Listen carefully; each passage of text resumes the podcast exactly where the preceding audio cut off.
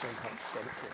Thank you so much. Carol's going to come during the time and just share some things with us also. We want to thank you so much for your prayers that you've given to us and your financial giving. Many of you know that we're fighting in San Francisco just recently with the high cost of things going on, the market explosion, the tech revolution that's going on, and our neighborhood in the midst of massive gentrification. Our building was just about taken away from us. We've been renting a facility in downtown San Francisco for 20 years, and we had a developer come in and try to snatch it away from us, and he offered to our landlord a cash settlement of $3.75 million, and we had the first right to purchase on the property written in our lease, and my landlord called me up and he said, "Tim, I'm selling the property. In fact, it's already sold. I sold it to the other guy, but you have the first rights, but you have to match the offer. And I know you don't have any money, so ha ha ha. Anyway, I have to offer it to you just to be formal and legal about it." And I said, "Well, Pete," I said, "let me pray about that," because we've been praying for 20 years that we would get that building. And we came back in a couple of days and we said, "We're going to match it." And he said, "But you don't have the money." And I said, "I don't have the money, but we know someone that might have it," meaning our Father in heaven. And we began to pray. And that was May 16th. And we were put underneath a very strict legal procedure because we had to match the offer. The developer wanted to take us to court. The other third party wanted to take us to court and break our first rights. And so he made the landlord sign a contract along with us that by such and such a date we had to prove that we had the entire amount. And we were able to raise in about 60 days' time over $800,000. And by the time that we went into the settlement, we were able to raise $1.4 million. And the most Carol and I have ever raised is enough to buy a secondhand car. So we're not good fundraisers, but the Lord poured out His grace. We had somebody step in with a bridge loan for the amount that we needed. And we were able to purchase the building on September 23rd.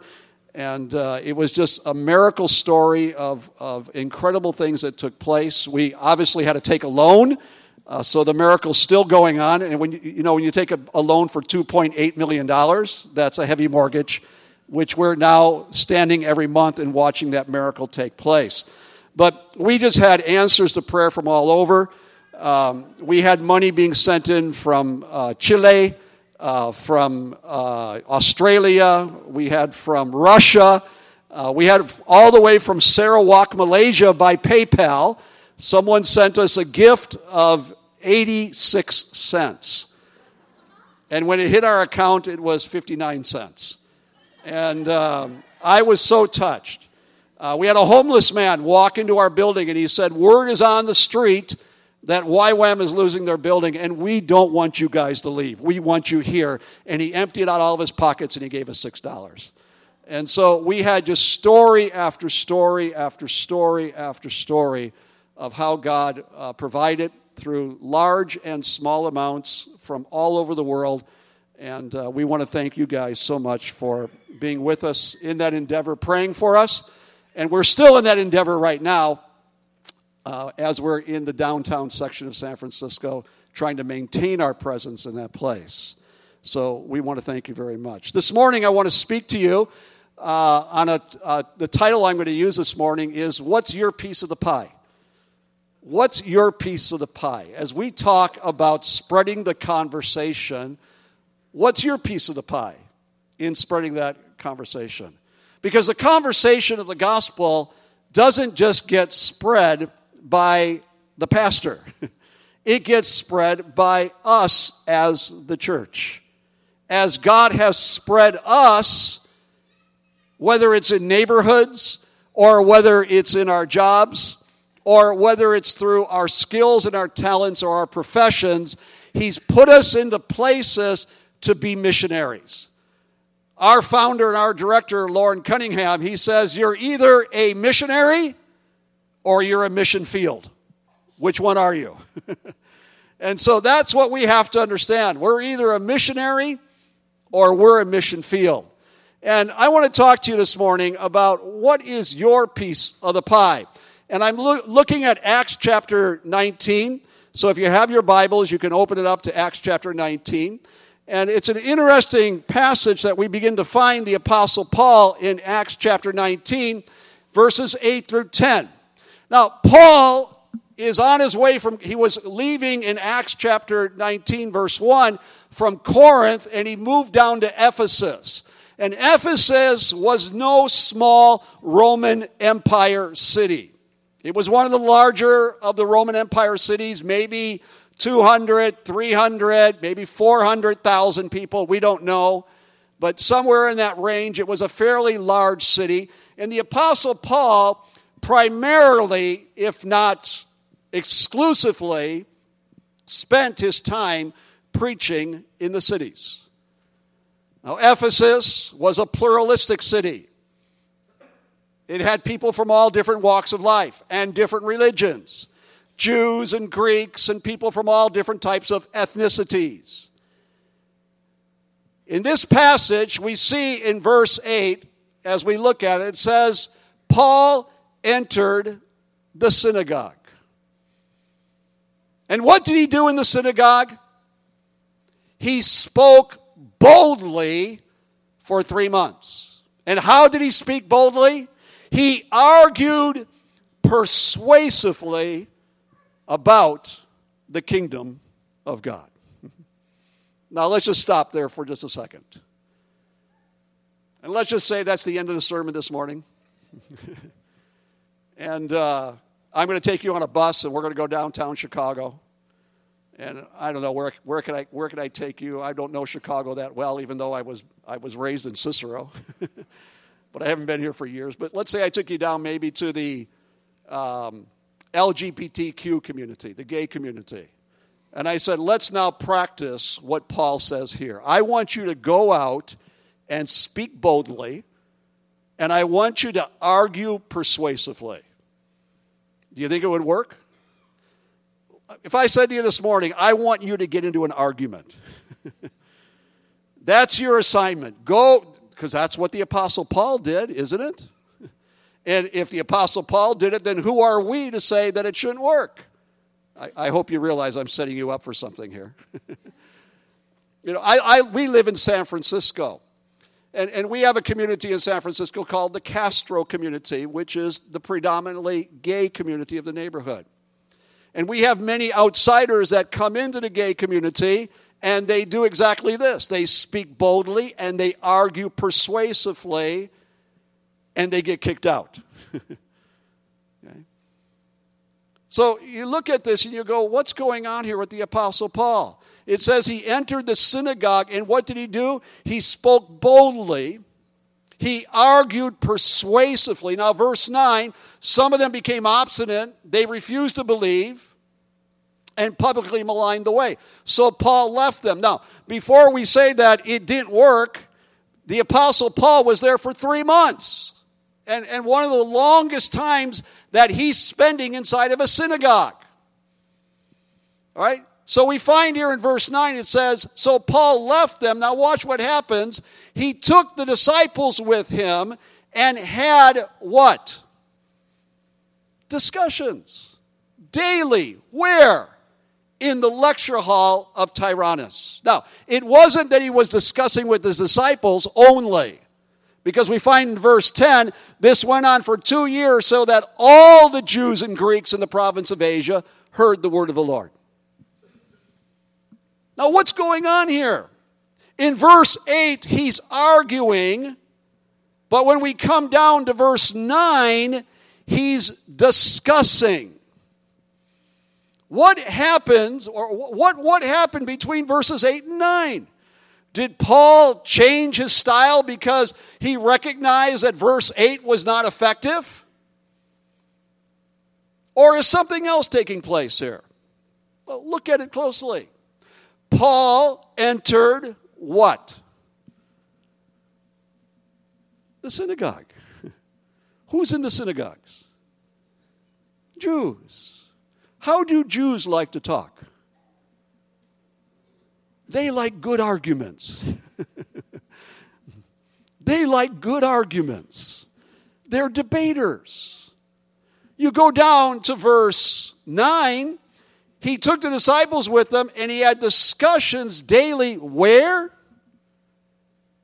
The lecture hall of Tyrannus. What's this place? Well, Tyrannus was probably a philosopher, and in that lecture hall, they discussed philosophy. Who discussed the philosophy? Greeks. And how do Greeks discuss philosophy? Q and A. Question, answer. Question, answer. How do Jews do it? Debate and argument. What's Paul doing here? The Apostle Paul is changing his styles because of the context that he's preaching in. I live in the city of San Francisco. Carol and I are in the city of San Francisco. 7 miles by 7 miles, 800,000 people. Japantown, Chinatown, Latino town, the Tenderloin, the Castro. Every neighborhood is different from one another. Every 20 blocks, the culture changes. How do you preach the gospel in a city where the culture keeps on changing? Paul studied his context. Paul studied his context. And what we learn from this is what Dr. Ray Bakke, who lived here in Chicago for 38 years, he taught the 3 M's of Paul's ministry. Paul studied his context and he adjusted his message. Now watch this. He adjusted his message, his methods, and his meeting places according to the audiences that he was speaking in. 1 Corinthians chapter 9, verse 20, Paul says, to the Jews, I became like a Jew to win the Jews. To those under the law, I became like one under the law, so as to win those under the law. To those not having the law, I became like one not having the law. Okay. What's happening here with the Apostle Paul? He's changing his message. Now, the gospel message is always the same, but how you present it keeps on changing. Is that making sense? You know, in my neighborhood, the Tenderloin in San Francisco, or in some other neighborhoods, because of the type of people I'm working with, the gospel may be very straight and confrontational. But when I go to another neighborhood like the Castro, where I'm dealing more with the gay progressive community, the gospel may focus more on the love of God and the kindness of God, which leads men to repentance. The message is the same. How we preach it keeps on changing. Paul adjusted his message. He adjusted his methods. There's not one style of preaching the gospel. The styles have to be adjusted according to the audiences that we're speaking. And the style is adjusted according to the person who's presenting. Some people might have a very conversational style. Some people may have a very invitational style. Some people may have a very prayer-oriented style. Some people have an apologetic style. Some, like Dwight Moody from Chicago, decades ago, had a confrontational style. One day he was out walking in Chicago, and a man was leaning up against a light post smoking a cigarette. And Dwight Moody walked up to him and put his hand on him, and he said, "Do you know Jesus Christ as your Savior?" And the man looked at him and said, "Mind your own business." And Moody looked at him and said, "Excuse me, this is my business." What's your style? God uses all kinds of styles because there are all kinds of people. And what's important for us is that we begin to understand that Paul studied his context. What's your context? Where's God placed you? Whether it's in your neighborhood or it's in your job or the people around you. What's your context? And how do you adjust your message and your methods in order to see the gospel preached? Carol and I in San Francisco, it's a very diverse, not just San Francisco, but the San Francisco Bay Area. And as we live in the San Francisco Bay Area, we're spread across, not just in one location, but we're now in about 8 different locations across the Bay Area. And our mission is very simple, engaging the Bay Area with a loving God. But how we begin to engage the Bay Area in these 8 different locations, right now we're in 8, we're multiplying to 16. When we get to 16, we're going to 32. When we hit 32, we're going to 64. But in each location is a different way of presenting the gospel. Over there in Fremont, way on the other side of the bay, we have a small ministry that's going on in the Afghan community, amongst the Muslim community. How we preach the gospel amongst the Muslims is not the same way we preach the gospel amongst the homeless in downtown San Francisco. It's a different style. It's a different method. It's a different meeting place. Even inviting the Muslims inside of a church is not the wisest thing to do. Because when we do, we separate them from the rest of their people. Rather, we bring the church inside the home, and we share the gospel over a meal, sitting together, breaking bread with one another in a natural format. We have to adjust the message. We have to adjust the methods. And we have to adjust the meeting places wherever we go. We have another one you can see way on the tip of San Francisco called North Beach. It's in a very upscale neighborhood. Homes in North Beach start about $2 million and go up to about $10 million. It's the Italian section of the city. Pizza, pasta, and coffee. It's a beautiful neighborhood. Some of the richest people of San Francisco live in it. Our team is living right in the middle of that neighborhood. And again, it's a different style. Very wealthy people. The inventor of the AMD chip in the computers lives inside of that neighborhood. He knows our team members. And he said over one Thanksgiving, he said, "I hate the holidays because it's the most loneliest time for me. And I love you people. Would you please come with me to my winter home in Napa Valley and just spend the holiday with me? I have a whole swimming pool that I converted into a hot tub." And our poor suffering missionary said, "Yes, we'll be glad to go with you." And they sat in the hot tub and began to preach the gospel to him. The meeting place changed. The methods change, you see. We adapt to the context that we find ourselves in.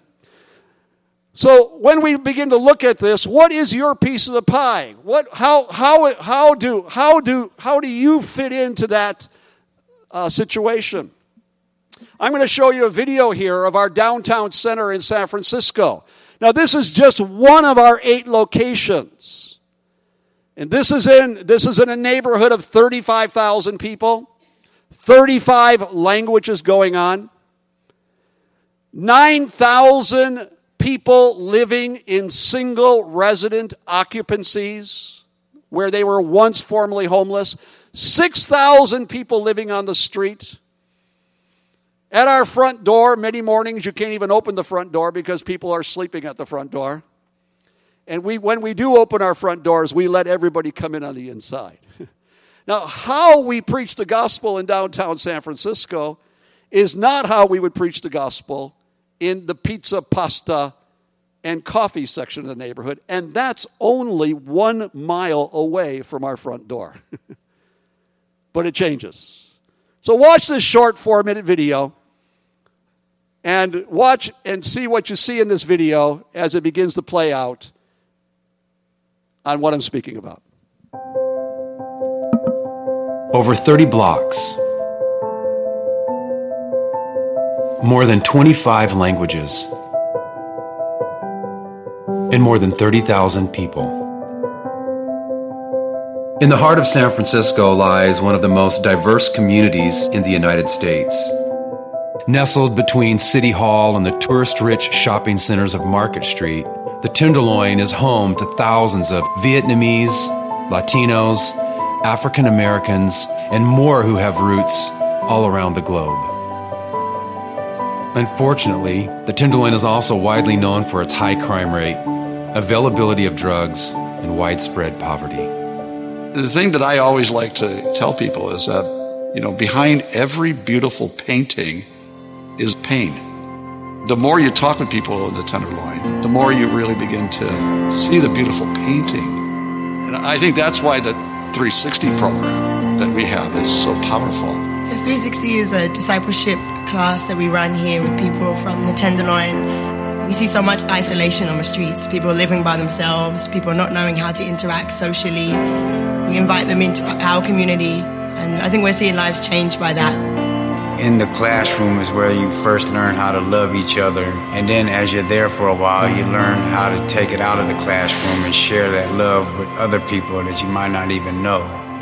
Well, I started being around people that were positive, people that were lifting me up, and 360 people believed in me, you know. They seen something in me that I didn't see in myself. And it changed my life completely. It made me who I am today. I'm thankful, I'm blessed, and I want more than anything for other people to experience it. YWAM is a place that restores, empowers, and serves those in the Tenderloin. It's a place to get a haircut. It's a place where you can get a hot shower or pick up this week's groceries. Maybe it's a place to take refuge from the street, or just a place you know there's a friend who will listen.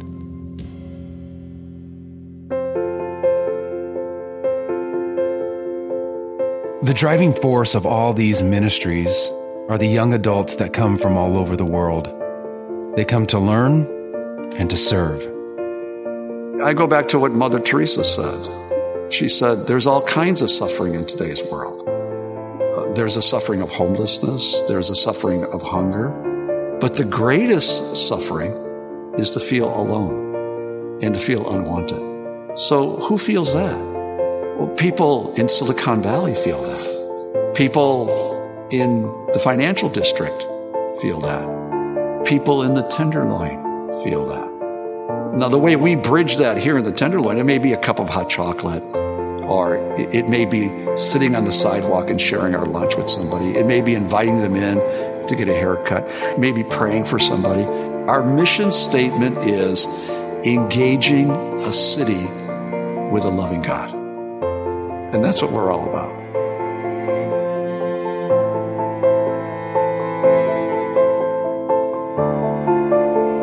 So how do you engage people? Not in the Tenderloin. That's where we're at. But how do you engage the people that God has for you where you're at? For us, as the video says, it might be a cup of hot chocolate. Hot chocolate evangelism in our neighborhood is powerful.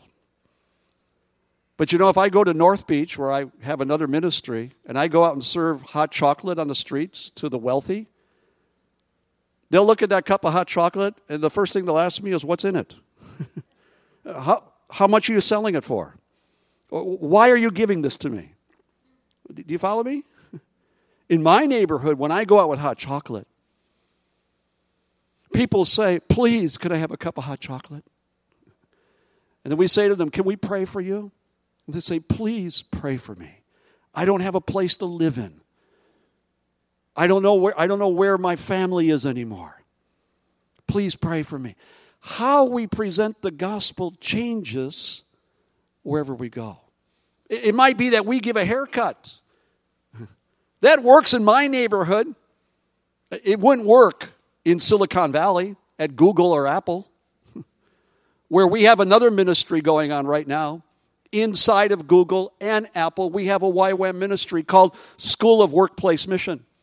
And we're training Google Christians, Apple Christians, how to share the gospel with their friends inside of Google and Apple without violating company policies.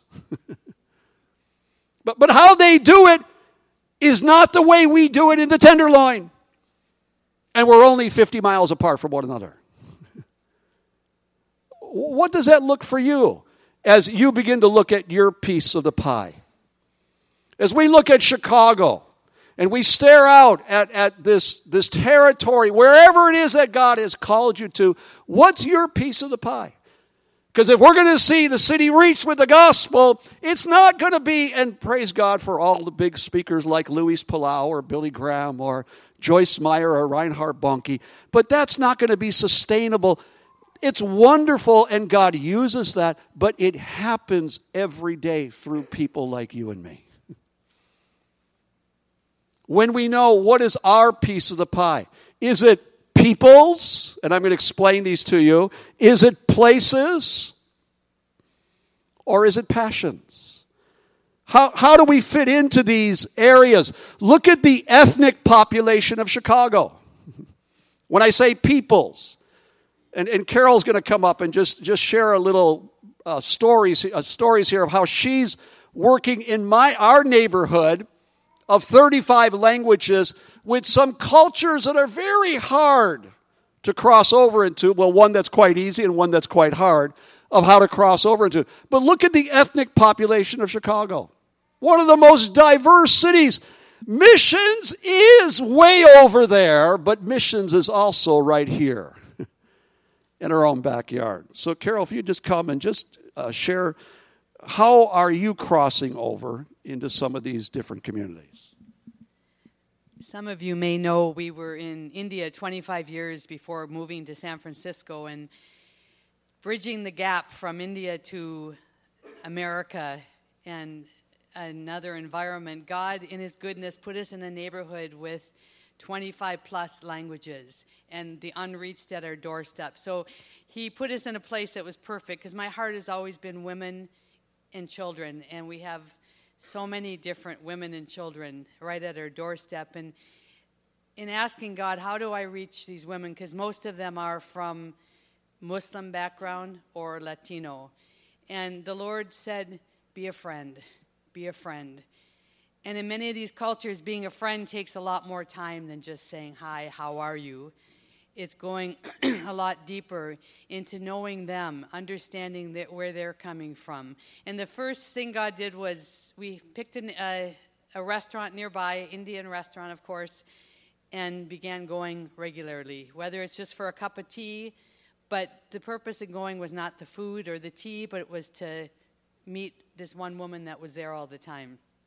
And relationship developed. Her name is Mamta. She's from Pakistan, had just moved to America, married a man much older than her, was pregnant, and had no friends, didn't know anybody. So I just started going. And when her baby was born, she let me take her baby and take care of him at the YWAM base while she was cooking sometimes. And one day she invited us over for dinner.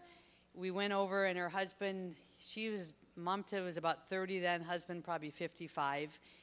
And he'd been in America for 25 years, and we were having dinner, and he was so excited to have us there, because in 25 years, we were the first Americans in his home. And he was so excited, he called his brother here in Chicago and said, you have to talk to my friends.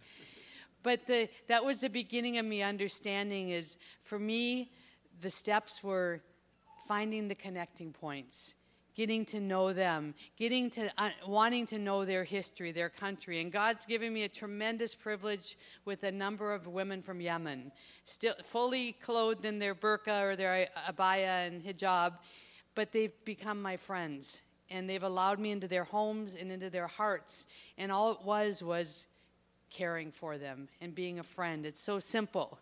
It's nothing difficult, but it's time-consuming, and it's not.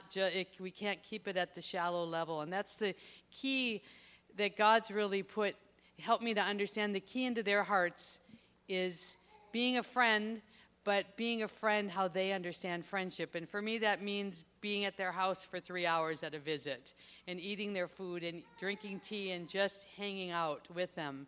And because that, God's opening hearts to hear, not for me just to hear their story, but for them to begin to hear my story also. Thank you. All right. So Peoples is a big part of Chicago. I've just put a few of these vast people groups in Chicago into a pie chart. What's your piece of the pie? Now, I know you might be sitting there going, yeah, well, we don't have any of these peoples like that, what Carol's talking about, near us. Well, watch this. Do any of you live in any of these suburbs that are up here on the board? Look at the Asian. I'm not putting all the different ethnicities. I'm just taking the Asian ethnicities in our backyard around Calvary Church. And I did this years ago when I was here. I put this same slide up years ago, and I updated it just the other day, in fact, this morning, and it keeps going up. The percentages keep increasing. It keeps increasing. Look at this place up there called Burr Ridge. Burr Ridge, very affluent neighborhood, and I've gone through it many times because my father lived in Hinsdale, and so I would drive a little bit around Burr Ridge, and it's filled with people from the subcontinent, and it continues to rise. Many of these people may be working in our own businesses or at the places where we teach or at our schools. And this opportunity, mission is not just geographically distant, as Ray Bakke says, it is now culturally distant. Missions is about crossing the street. Missions is about building the bridges in our own workplaces in this diverse country called America. God has brought the nations within the reach of the front door of our churches. And he's looking for people. Now, this may not be your piece of the pie, but for Carol, this is a big piece of her pie. Where she goes and reaches into those communities to see the gospel begin to take place. So, peoples or places. They could be neighborhoods. And again, I put some up of these suburbs up.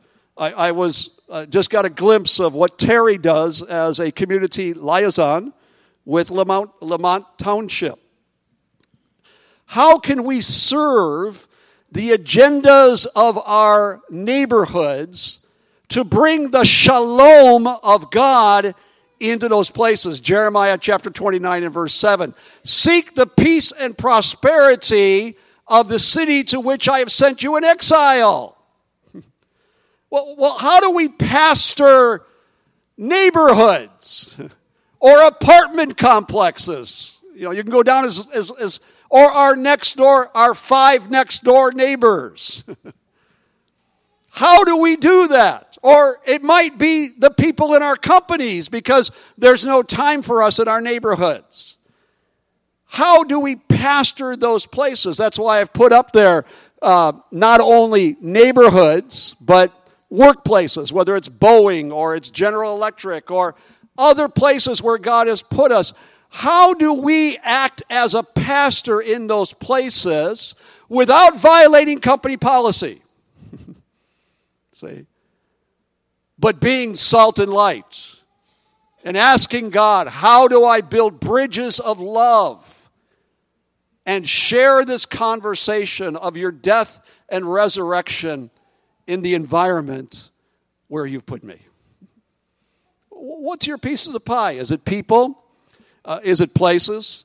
In the literature that I have on the back table, and please take the literature, we don't want to take it home. We have this brochure of what we do in the San Francisco Bay Area. And it's built on 3 things: people, places, and passions. I find everything in ministry fits in those 3 Ps. Peoples. It could be unreached peoples. It could be affinity groups like the homeless population or the gay population, or could be some other population that's unique, or places. It could be the universities schools, neighborhoods, where God's called us to not just to work. See, that's what we're trying to teach to Christians at Google. You're not just here to work, you're here as a missionary. And almost everyone that we have at Google and Apple are Asian Christians that have come over from Asia to make their millions in America. And we've told them, go ahead, make your millions. But remember, you're also on a mission. When the Israelites came out of Jerusalem, they were sent to Babylon on a mission. Wherever God has us, we're on a mission. So peoples, places, or passions. Passions are areas of expertise that God gives us. And we're in a sphere of society, whether it's education or it's music. I've just listed a few of them up here. Sports. And we're in these spheres not only as our profession, but as our context for the preaching of the gospel. When we see people activated in these spheres, as a church of Chicago, and we're activated, reaching into those places, that's how we begin to touch a city. Every believer seeing where God has put them and saying, this is my piece of the pie. So how do we do that? Number one, and I'm closing up here, know your gift. What is your gift? Are you gifted with mercy? Are you gifted with service? Are you gifted with evangelism? Are you gifted with leadership? Know your gift. I have a pastor friend who in San Francisco lives dead center in the gay community. And his church is dead center in the gay community. And his gift is European board games. And he plays board games from 10 o'clock at night till 3 o'clock in the morning with people in the neighborhood. And about 2 o'clock in the morning, they start asking the God question. And he's in conversation with them through his geeky gift called European board games, which you won't find anywhere in the New Testament. But God's using him. God's using him to be a friend, to be a neighbor, and to reach out to the people around them. Know your gift. Know your call. Don't just look at what you're doing as a job. Don't just look at where you're living as shelter. Perhaps, not perhaps, it is so that God has put you there for mission. This is what the Israelites struggled with in Babylon. Really? Really? We want to go home. And God said, settle down.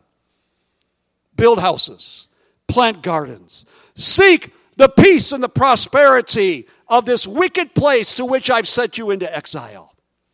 Because when you seek its peace, you will have your peace. That is the word of the Lord to us this morning. God has placed you strategically. And lastly, more than anything else, know him. Know him. And I close with Mother Teresa's statement. There are so many sorrows. I love what Mother Teresa said. There are so many sorrows in today's world. These sorrows are due to hunger and to dislodging and to all kinds of illness. But I am convinced that the greatest of all sorrows is to feel alone. Well, who feels alone, friends? It's not just the homeless down in Chicago. It's people working out in some of the high-tech companies surrounding us.